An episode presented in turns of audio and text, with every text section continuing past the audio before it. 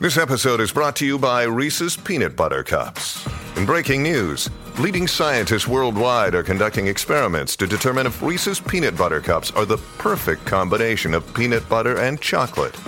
However, it appears the study was inconclusive, as the scientists couldn't help but eat all the Reese's. Because when you want something sweet, you can't do better than Reese's. Find Reese's now at a store near you. Great form by you hitting play on this podcast. Now, check out Same Racer, the brand new racing app for same race multi tips. Same Racer.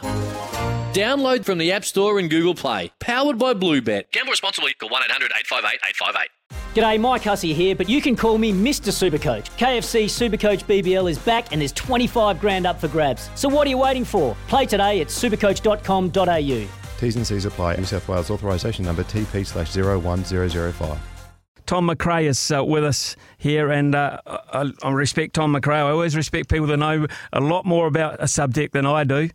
He's from Newshub, of course. Uh, he's the America's Cup expert. He's got his finger on the pulse of everything that was happening during the actual event and after. Uh, and uh, I imagine, Tom, good morning to you, that uh, this $156 million deficit might not have been a surprise to you, but it's still going to hurt a lot of people around here. hundred percent, yeah. Good morning, uh, Smithy. Uh, $156 million is a lot of money in anyone's books. Uh, You know, even for the America's Cup, it's a huge amount of coin uh, to to have lost. Um, so I, I guess it wasn't ex- it wasn't unexpected that the America's Cup, because of COVID, uh, was wasn't going to make any money. Um, but I think this has taken a few people by surprise, just how big a deficit there is. But when you when you close the borders to the 26,000 visitors that they thought they were going to have through, and 170 super yachts that they were hoping to get into the harbour, um, you know, you know, huge high spending visitors too. Um, it's not really surprising that they they didn't make any money, but um, yeah, 156 million dollars, like you say, is um, is quite a bit of coin. Is it as simple as that? Is it as simple as the virus? Uh, Are there other mitigating factors for you? Uh, yeah, there are obviously. The, the, the council and government spent more money than they had anticipated um, beforehand on infrastructure. The Auckland Council brought um, spent an extra ninety-two million dollars um, on you know removing the tank farm uh, and doing a whole lot of work that uh, they were going to do uh, over the next ten years, but was brought forward because of that. So it's not money wasted.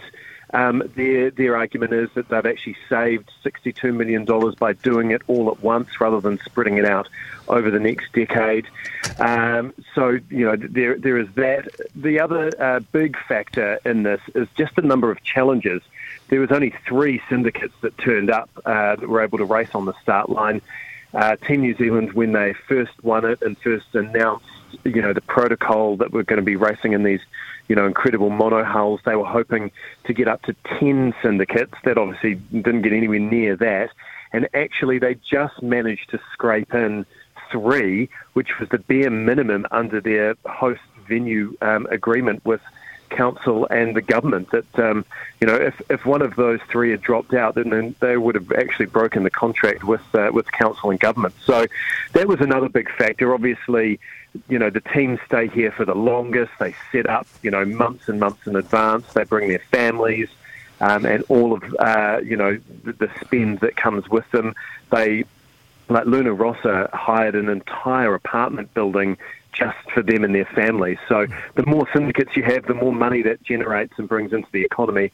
So only having three was a was a significant factor as well. But COVID clearly was the largest Uh, um, okay. contributing factor to that loss. So that's been seven challenges, seven of the initial likely challenges didn't front. How many of those could you put down to the virus, or how many of those could you put down to the fact that they got the message very early, early on in the piece that this was going to be a very expensive event to partake in because of the technology and the fact that uh, you had to have every everything very much in your favour to be able to compete with the big boys anyway. So would that have been a factor in some of the drop off? Yeah, hundred percent. So the, the the number of challenges actually had nothing to do with COVID. That was all pretty much locked in before COVID hit. Uh, just because of the timing, I think a lot of um, there was, you know, talk of a second one, Stars and Stripes, out of the east coast of Australia, uh, an Australian challenger, a Dutch Challenger, um, potentially a Spanish Challenger. They all fell away to the wayside really, really early on in the process when they saw the design, just how much money you would need, like minimum $100 million just to get into the event, and that's without really even being a competitive team. Uh, and then they probably had a look at the challenges that were there. Um, you know, you, you look at Ineos, uh, really, really well funded out of the UK. Um, same with American Magic and uh, Luna Rossa, all with massive, massive money behind them, billionaires behind them. Uh, and you know they spent you know probably close to two hundred million dollars each on this. Um, and when you're talking about that sort of money, uh, you know that's even when that's when billionaires even balk at the cost a little bit. So I think everyone just initially saw the design, uh, thought we don't know exactly if this is going to work, and we're going to have to pump in you know hundreds of millions of dollars um, you know, up front. Uh, and I think a lot of sponsors just sort of said, let's just see how they go for the first edition in these foiling monohulls and see what happens after that. So hopefully, wherever the next cup is held, there are more challenges.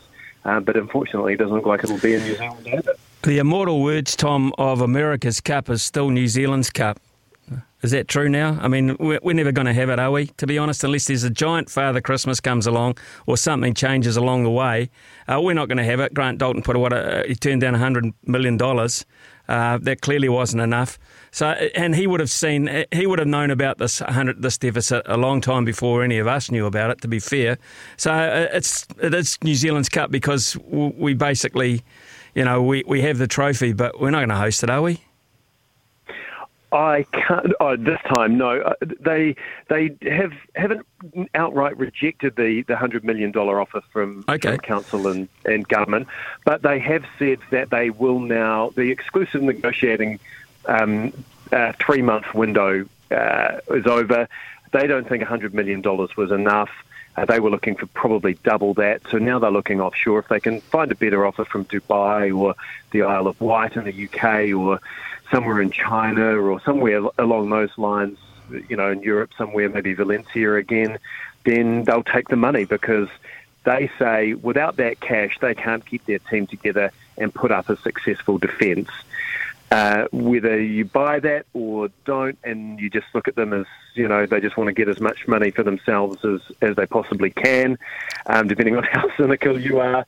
Uh, but at this stage, it, I'd be very, very surprised if the next America's Cup is held in New Zealand. And even if Team New Zealand do win it again offshore, say somewhere like the Isle of Wight, it, the, the longer it stays away from New Zealand, the harder it will be and more expensive it will be to, to, to bring it back to, to the country. And, and I just don't know if there's the appetite to from council and government to, to fork out even more money um, especially when they're left holding the can of $156 million. Yeah, and that's a figure, Tom, that's going to haunt a few people for a while 156 mil. Hey, mate, thank you so much for your input this morning, uh, your honesty about right. uh, where you think it's going to go and uh, how it's going to pan out in the, the, the decision making process coming up in the next few months, of course. But uh, hopefully, maybe still New Zealand. We haven't given up hope, but uh, in all likelihood, Tom McRae says Probably not, folks. Tom, thanks very much. It's uh, Tom McRae, Newshub's America's Cup expert. Sometimes needing new tyres can catch us by surprise. That's why Tyre Power gives you the power of zip pay and zip money. You can get what you need now, get back on the road safely, and pay for it later. Terms and conditions apply. So visit tyrepower.com.au or call 13 21 91.